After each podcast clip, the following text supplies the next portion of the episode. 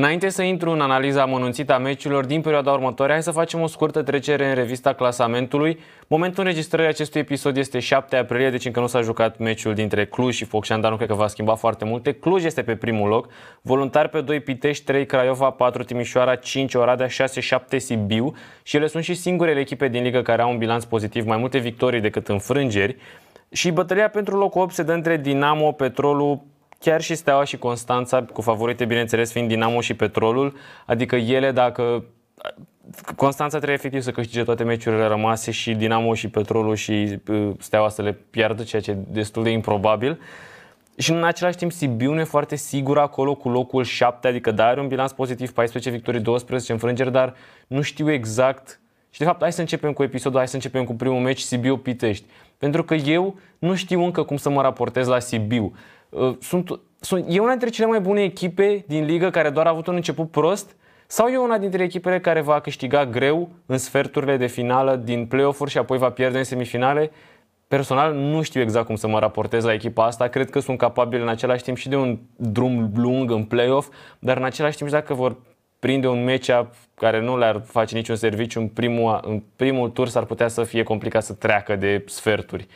În tur i-au învins pe piteșteni la ei acasă optzeci și șase la șaptezeci și șapte, au cinci meciuri câștigate din ultimele șase, opt meciuri la rând câștigate acasă. Ei mai au și patru meciuri rămase în acest sezon cu Focșani, Oradea și Petrolul, deci teoretic dacă e să om după clasament ăsta ar trebui să fie cel mai complicat. Sibiu a fost una dintre cele mai bune echipe din luna martie și a început și cu dreptul. Luna aprilie o victorie în fața celor de la Ciuc și au toate șansele să termine sezonul regulat pe un val mare de încredere. În tur, în acel meci cu Piteștiul, despre care vă spuneam că au câștigat, diferența a fost făcută de recuperări și au stabilit recorduri atât la cele, atât la cele defensive treizeci și trei, cât și la cele ofensive șaptesprezece, și acum, ținând cont că Piteștiul este în continuare fără Ieftović, s-ar putea să-l depășească din nou, cine știe. Pentru echipa asta nu am un player to watch, am niște players to watch, mai exact Tohătan, Tamulis, Pred, Megru și Uță. Împreună sunt unul dintre cele mai bune cinciuri din Liga Națională de Baschet Masculin, au plus patruzeci și patru. De cealaltă parte, Pitești a pierdut trei din ultimele patru meciuri, unul surprinzător cu Târgu Jiu, celelalte două cu Voluntari și Cluj, de să spunem justificat. Și ei mai au tot patru meciuri de jucat din acest sezon și conform clasamentului, toate echipele sunt mai slab cotate, inclusiv Sibiul, în care în teorie ar fi cel mai greu meci, în afară de meciul cu Sibiu mai au cu Rapid, Galați și Ploiești. Repet, în teorie ar putea să fie ok fără Ieftović până la play-off, adică locul de play-off este bineînțeles asigurat. În continuare nu se știe încă locul exact, poate fi trei, poate fi patru, habar n-am, depinde și ce fac celelalte echipe, bineînțeles. Deci s-ar putea să intre în play-off chiar dacă nu după cel mai bun run în, la sfârșitul sezonului, totuși cu multă încredere. Constantinos Gonticas, omul pe care l-au adus în locul lui Ieftović, pare să fie un replacement bun pe moment, nu știu dacă o să fie, el este player to watch pentru acest match-up, nu știu dacă poate fi un, o armă reliable, să spunem, pentru momentul în care vin Vine play-off-ul. Ceva îmi spune că Sibiu e favorită, adică se întrepătrunde cumva scenariul, echipă tânără, bună, în formă, împotriva unei echipe mai bătrână, Ieftović are treizeci și patru de ani totuși și care are și accidentări. Apoi avem Timișoara Rapid.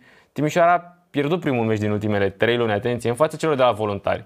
Și acum au același bilanț cu Craiova, șaisprezece victorii și nouă înfrângeri. În tur cu Rapid au câștigat destul de clar, șaptezeci și nouă la șaizeci și unu, și acum au și avantajul terenului propriu. Au jucat două meciuri în aprilie, o victorie și adică cu patruzeci și doi la sută de la trei, ceea ce dacă o să continue așa s-ar putea să fie o adevărată problemă pentru restul echipelor. Mai au dubla cu Oradea, meciuri care ar putea fi decisive, repet, pentru locul patru din campionat. Și nu au mai pierdut acasă de anul trecut, atenție, de anul trecut, de pe optsprezece decembrie cu Craiova. Atunci a fost ultima oară când au pierdut pe teren propriu și suntem pe șapte aprilie, repet, momentul înregistrării acestui episod. Player to watch, Ola, în luna aprilie, în aceste două meciuri are o medie de șaptesprezece puncte pe meci. Rapid este pentru prima oară în acest sezon când intră într-un meci cu două victorii consecutive. Sunt neînvinși în luna aprilie. Da, știu, suntem, repet, abia pe șapte aprilie, dar totuși pentru ei pare să fie o performanță. Două meciuri, două victorii, cincizeci și trei la sută de la aruncările de două puncte, patruzeci și opt la sută de la aruncările de trei puncte, șaptesprezece virgulă cinci pase decisive pe meci, nouăzeci și șapte puncte pe meci în aceste două meciuri și o sută cinci virgulă cinci eficiență. Am spus-o și episodul trecut, atunci mă refeream la Cluj, acum pot să pun Rapid în aceeași categorie cu Clujul, la peste o sută eficiență, ceea ce este un, un achievement pentru Rapid. Swapshire a, venit, a stat pe bancă în acest meci, în meciul trecut pe care l-au câștigat, doar treizeci și trei de secunde în victoria contra Ploieștiului. În rest, omul a jucat treizeci și nouă de minute. Este singurul jucător din Liga Națională de Baschet Masculin care are în acest sezon două meciuri la rând cu treizeci de puncte. Cum ar fi să aibă Rapid trei meciuri la rând, trei victorii la rând și să obțină și prima victorie în deplasare acum spre finalul sezonului și să încurce planurile Timișoara? Ar fi chiar amuzant. Apoi avem Voluntari Steaua. Voluntari în continuare ne învins acasă treisprezece zero, dar atenție, în tur au pierdut acest match-up. Meciurile pe care le-a pierdut Voluntari, toate fiind în deplasare, cu Steaua, Sibiu, Cluj și... Cine a mai fost? Steaua, Sibiu, Cluj și... Mă rog, nu mai contează. Ce, important, ceea ce voiam să spun e că cu echipele cu care au pierdut în deplasare le-au învins la ele acasă. Se poate să se întâmple același lucru și cu Steaua, bineînțeles, sunt favoriții. Tocmai ce au învins Timișoara, ceea ce, bineînțeles, este un lucru bun după înfrângerea cu Constanța. treizeci și nouă la sută de la trei în, două, în cele două meciuri pe care le-au jucat în luna aprilie cu Timișoara și cu Constanța și chiar veteranul Uzi Baro a fost player of the game meciul trecut. Pentru ei este penultimul meci jucat acasă în acest sezon regulat și pare că sunt nouăzeci și nouă la sută blocați la locul al doilea. Da, bineînțeles, ar putea termina pe primul loc, dar asta ar însemna ca Cluj să piardă ultimele meciuri și ei să le câștige pe toate, ceea ce e greu de crezut că Clujul mai poate pierde multe meciuri în Liga Națională. Player to watch, Gocher acasă are cincizeci și șapte la sută de la aruncările de două puncte, patruzeci și trei la sută de la aruncările de trei puncte și șaisprezece virgulă șase puncte pe meci. Steaua, atenție, mai are doar trei meciuri în acest sezon, cu Voluntari, Dinamo și Târgu Jiu, bineînțeles cel cu Voluntari fiind cel mai dificil, dar repet, ei au câștigat în turul aia acasă optzeci și șapte la optzeci și cinci și ei au, au în ultima vreme am o simetrie impresionantă, trei meciuri la rând cu douăzeci și unu de coșuri de două puncte. Nu cred că i-a ajutat la nimic lucrul acesta, doar la estetica echilibrului, dar pentru că și meciurile astea trei le-au pierdut. Și ultimul meci pe care l-au câștigat în deplasare a fost în noiembrie anul trecut, au trecut multe luni de atunci, nu este, nu este o statistică favorabilă în niciun caz. Adică o să vedem, repet, teoretic, matematic mai au șanse, dar trebuie să câștige efectiv toate meciurile rămase, adică toate astea trei și apoi și cealaltă echipă să le piardă pe toate, ceea ce e greu de crezut. Player to watch, Jackson, în tur șaptesprezece puncte, în, în tur în acest meci cu Voluntari pe care l-au câștigat a avut șaptesprezece puncte, opt pase decisive și șase recuperări. Apoi avem Oradea Craiova, un meci extrem de important pentru ordinea finală a celor mai bune opt echipe, care, repet, este în continuare incertă. Oradea câștigă două meciuri la rând pentru prima oară din decembrie două mii douăzeci și unu. Anul ăsta n-au câștigat niciodată două meciuri la rând până ieri, când i-au învins pe dinamoviști la ea acasă, într-un meci în care din nou procentajul de la trei, din păcate, nu le-a făcut cinste, doar treizeci la sută. Dar au făcut foarte bine faza defensivă, au douăsprezece intercepții în total și au condus tot meciul de la... Bine, la început a fost mai strâns, dar una a doua repriză în sferturile trei și patru s-au desprins. S-au dus două meciuri, mai sunt încă șase din această lună, cu opt tot, meciuri totale pentru ei. Luna maraton și ce meciuri? Adică Craiova dublă cu Timișoara, care, repet, altă echipă de play-off, care tocmai a avut nouă meciuri câștigate la rând. Sibiu, care este imprevizibilă, Constanța, care în teorie ar fi cel mai ușor adversar, și Voluntari. Player to watch, Marković, nouă virgulă patru puncte pe meci și optzeci la sută de la trei în luna martie. Marković cumva simt că e un jucător care vine de pe bancă mereu, dar poate impacta un meci ofensiv extraordinar de tare în unele meciuri. Craiova a pierdut ultimul meci jucat în aprilie, cel cu Timișoara. Ei și ei mai au trei meciuri de jucat în acest sezon extrem de tari. Adică este cu Oradea, apoi Voluntari și ultimul în deplasare cu Dinamo, care în teorie ar fi cel mai ușor, dar Dinamo vânează ultimul loc din play-off. Craiovenii au avut în ultimele două meciuri peste patruzeci de recuperări și douăzeci de pase decisive, ceea ce e mereu o statistică cool pentru că arată bine și pentru că este extraordinar de rară.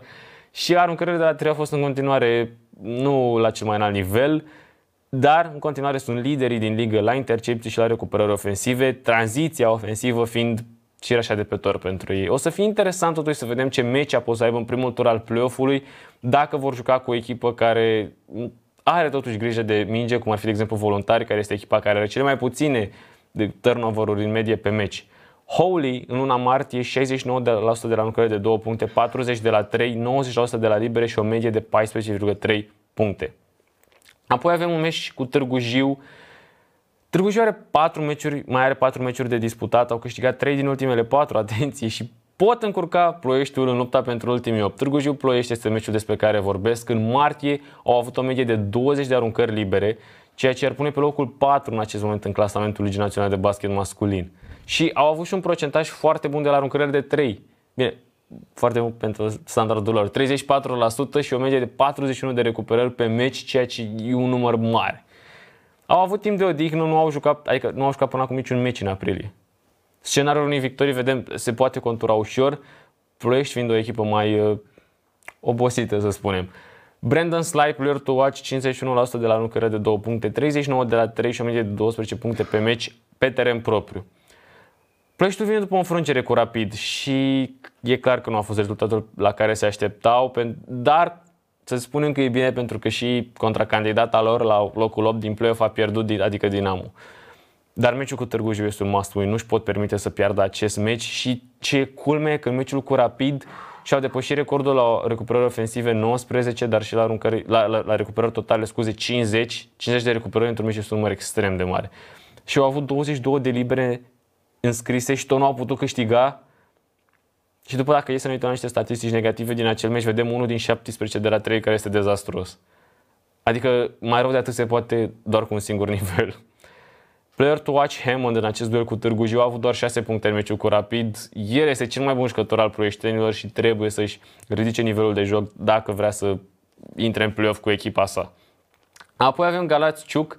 Este un meci în care ambele echipe pot explora, se pot gândi deja la sezonul viitor și la ce îmbunătățiri să aducă, pentru că niciuna nu mai are șanse de play-off. În total au zece meciuri câștigate sezonul acesta ambele echipe. Galați mai are trei meciuri de jucat, acesta cu Ciuc, cu Pitești și apoi cu Focșani. Galați este criptonita stelei, este singura echipă pe care a bătut-o de două ori în acest sezon și Focșani se poate afla și în scenariul acesta dacă o va învinge în ultimul meci al sezonului pentru gălățeni. Matthew Millen are șaizeci și patru de triple înscrise în acest sezon și patruzeci și unu la sută, este printre cei mai buni aruncători de trei de departe ai acestui sezon.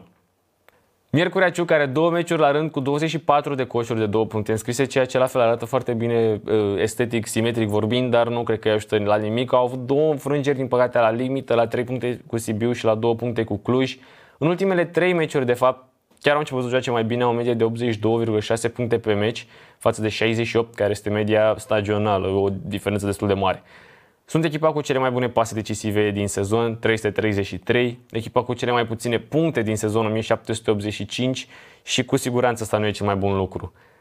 Dar sunt ultimele cinci meciuri ale sezonului, au tot uh, spațiul de a se distra și de a experimenta. Jucați, Ciuc, dacă ascultați asta, jucați mai mult pe Bastionescu. În ultimul meci a jucat treizeci și două de minute și sper să continue lucrul acesta. Dinamo Constanța. Dinamo a avut un lot redus în meciul cu Oradea pentru că nu și-a putut folosi noile achiziții. Meciul ăsta a fost o restanță, așa că Dinamo a trebuit să joace cu jucătorii care erau pe lista de start a, a, când trebuia de fapt să se dispute meciul. De aia nu a putut juca cu jucătorii noi. A fost ciudat meciul pentru că părea la un dat că în sfertul patru cumva nu mai... hai să o spun frumos, nu depun destul efort. Au dat un fel de pase aiurea și părea că ceva nu e în regulă, nu știu ce, habar n-am, m-a speriat, pentru că e o echipă care, repet, are șanse la play-off în continuare și efortul a fost bizar în sfertul patru al acelui meci. Și în primele două sferturi au fost echilibrate, adică habar n-am. Adică apoi Oradea și, deși a fost ciudat meciul, pentru că după ce Dinamo a părut că nu mai are chef să joace, îmi pare rău că spun, dar cumva asta a fost impresia mea.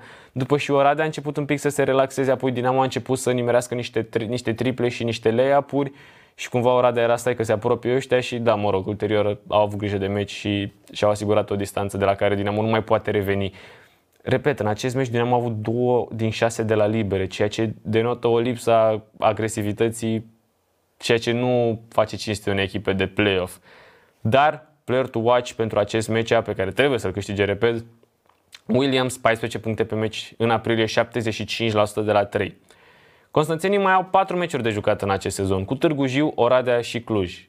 Da, nu arată prea bine, meciul cu Târgu Jiu în teorie fiind cel mai ușor, deși Târgu Jiu este o echipă în formă, cum spuneam mai devreme, trei din trei victorii din ultimele patru meciuri. În ultimul meci totuși au învins pe cei de la Voluntari, meci în care și-au stabilit recordul de coșuri de două puncte înscrise într-un meci în acest sezon, treizeci. Au avut și șaizeci și opt la sută de la aruncările de două puncte în acel meci și turul Cu Dinamo l-au câștigat șaizeci și patru la cincizeci și cinci, un meci în care s-au înscris foarte puține puncte. Atunci banca lor a înscris mai multe puncte decât titularii de la Dinamo, patruzeci și doi la patruzeci, dar cum spuneam și în episoadele trecute, ăsta este un lucru comun care se întâmplă în meciurile constanțenilor.